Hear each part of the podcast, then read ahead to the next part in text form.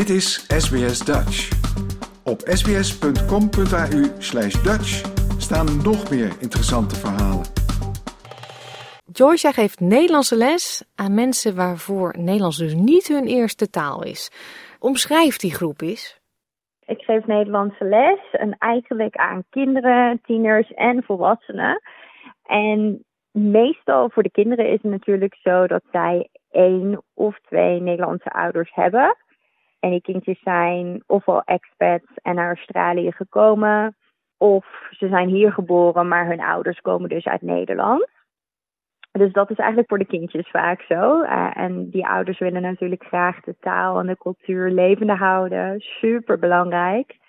En voor tieners is het vaak dezelfde reden. Hoewel ik ook uh, een tiener heb die gewoon zelf pure interesse heeft in de Nederlandse taal zonder enige familielink. En zij studeren vaak voor hun VCE in Victoria en HSC in New South Wales. Uh, en met name heb ik heel veel HSC-studenten omdat zij um, geen echte school hebben. Het is en... eigenlijk een eindexamenvak, hè? Kan ik dat zo een beetje omschrijven? Ja, ja, inderdaad. En helemaal voor kinderen die een link hebben met de Nederlandse taal en het redelijk tot vloeiend spreken, is het super handig om daar eindexamen in te doen. Maar je moet daarvoor wel officieel les volgen. Dus als Nederlands lerares kan ik ze daarbij helpen, zodat ze daar ook echt examen in kunnen doen. Superleuk. En ja, voor volwassenen zijn er verschillende redenen. De meest populaire reden is heritage. Dat zijn vaak wat oudere mensen die nooit echt als kindje de Nederlandse taal machtig zijn geworden. Of juist wel, maar dan in de loop van de jaren eigenlijk een beetje verleerd zijn. En dus weer in contact wil komen met de geschiedenis en de taal en de cultuur. Tweede reden is partner. Dus ze hebben een Nederlandse partner, willen de Nederlandse taal leren, met hun schoonfamilie in contact blijven en komen. Dus echt die, die diepere connectie met hun familie krijgen. En ja, eigenlijk ook als reden naar Nederland verhuizen, werk daar willen vinden. Een hele dat diverse zijn eigenlijk groep de, de meeste, ja, een hele diverse groep. En het is ook super leuk om van ieder persoon, zeg maar, zijn of haar achtergrond uh, te leren kennen. Ja, nou uh, staan wij wel bekend om de harde G natuurlijk. Zal voor veel mensen denk ik niet heel makkelijk zijn. Zie jij dat jonge kinderen, maar ook oudere mensen struggelen met dezelfde dingen? Um, jong geleerd is oud gedaan. Dus je ziet wel, het is een cliché, maar het is ook wel waar dat jonge kinderen makkelijker leren dan ouderen. En uit mijn ervaring is dat eigenlijk voornamelijk vanwege onze mindset. Kinderen die zitten nog niet zo in hun hoofd. Die nemen makkelijker dingen aan. Die zijn heel open en nieuwsgierig. Dus die pikken gewoon dingen sneller op.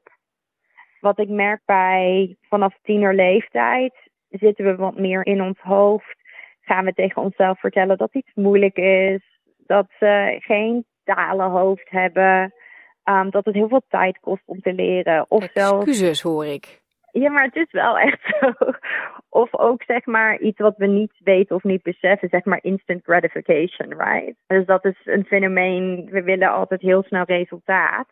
En ik ben wel van mening dat een taal leren best makkelijk is en makkelijker dan we misschien denken, maar het kost gewoon tijd. Ja. Um, dus je kan niet verwachten, zeg maar, dat na één lesje dat je in één keer natuurlijk de taal machtig bent of dat je alleen met lessen bij mij natuurlijk vloeiend wordt. Het, het vraagt wel natuurlijk om oefening en, en het in de praktijk brengen van wat je hebt geleerd. En dat beseffen mensen vaak niet. Ja, ik zeg dit mijn kinderen ook heel vaak. Uh, die willen dan iets meteen kunnen. En dan zeg ik, weet je nog, toen je baby was, toen kon jij niet lopen. En denk je dat Ja. je van de een op andere dag kon lopen?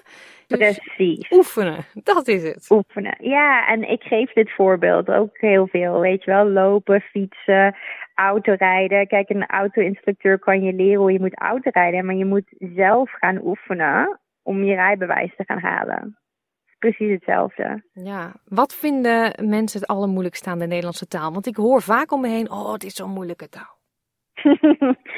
ja, ik ook, uiteraard. Uh, wat ik heb gemerkt bij mijn leerlingen is zinstructuur. Um, de werkwoorden staan op een andere wijze, wij denken, wij Nederlanders denken op een andere manier over onze taal. Um, vergeleken met Engels.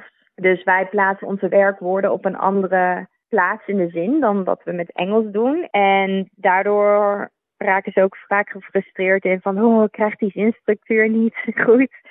Um, dus dat blijkt het heikelpunt te zijn. En ook zelfs met kinderen die van beide ouders Nederlands leren, daar zie je ook nog steeds vaak dat de zinstructuur nog niet helemaal kloppend is. Dus dat is wel echt een van de lastigste dingen. En het in de praktijk brengen ook. Ja, dat blijft gewoon een belangrijke rol spelen. Dus ik leg het altijd heel stapsgewijs uit ook. Zodat we helemaal begrijpen van waarom zoiets is. Ja, nou kan je natuurlijk als je zit te luisteren en denkt, hé, hey, mijn partner, die zou ik ook wel willen dat hij Nederlands gaat leren of hmm. zo. Um, dan kan je lessen nemen bij mensen zoals jij. Je kan uh, kinderen naar de Nederlandse school sturen als die in je buurt is. Ja. Um, maar wat kan je nog meer zelf thuis doen? Ja, nou, zelfs bij mijn studenten, als ze bij mij les hebben, ik blijf altijd aanmoedigen en stimuleren om ook Duolingo te doen. En dat is eigenlijk om twee redenen. Kijk, het spreken en het oefenen, dat raad ik echt aan om bij een leraar te doen, wie dat dan ook mag zijn voor jou. Omdat je dan echt die feedback kan krijgen van hoe je spreekt, wat er nog niet helemaal goed gaat en je, je, je voortgang kan meten. Maar wat Duolingo wel ontzettend goed doet, is spelenderwijs leren. Je kan heel veel dingen luisteren en horen. En je bevordert je vocabulaire.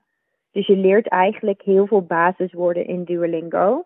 En dat vind ik ontzettend goed. Dus het is een heel goed beginpunt om met Nederlandse les te starten.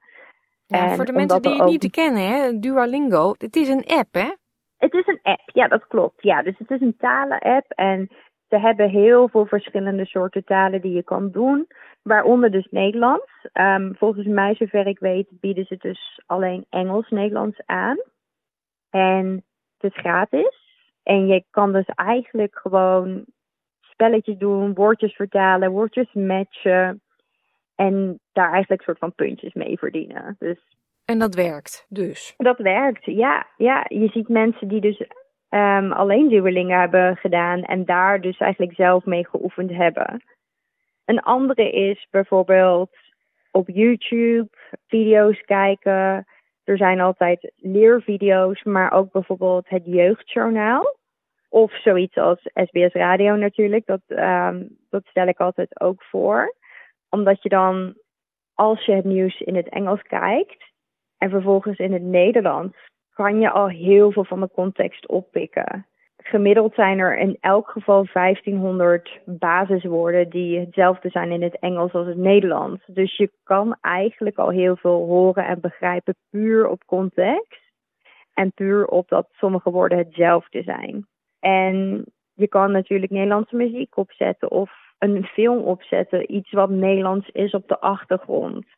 En dan gaat het nog ineens eens om echt begrijpen wat iedere zin of ieder woord betekent, maar het gewoon op hebben op de achtergrond en eigenlijk daardoor onbewust de Nederlandse taal in je opnemen. Ja, gewend raken aan klanken en zo. Ja, ja, ja.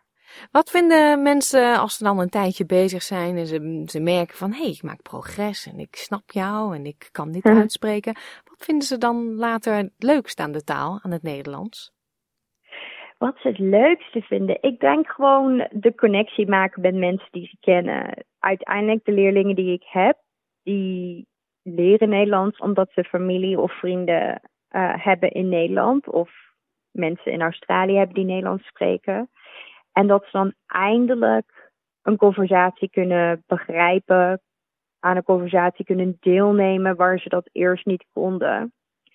En natuurlijk het stukje zelfvertrouwen in het leren van een nieuwe vaardigheid. Hè. Het is dus eigenlijk best wel cool als je een tweede taal leert of een derde, vierde, vijfde. En dat je daar ook heel erg trots op kan en mag zijn. Hè. Dat, dat vinden mensen ook vaak heel cool. Dat ze eigenlijk beseffen van wauw, ik kan gewoon veel meer verstaan dan een half jaar geleden. Ja, tot slot, um, wat is jouw favoriete woord, Nederlandse woord om aan uh, mensen te leren die nog geen Nederlands spreken? well, er zijn natuurlijk hele moeilijke Nederlandse woorden, maar mijn favoriete Nederlandse woord is gezellig. Die geest zit erin en omdat het echt een typisch Nederlands woord is die te vertalen valt, maar toch de lading niet altijd dekt. En het is gewoon een heerlijk woord.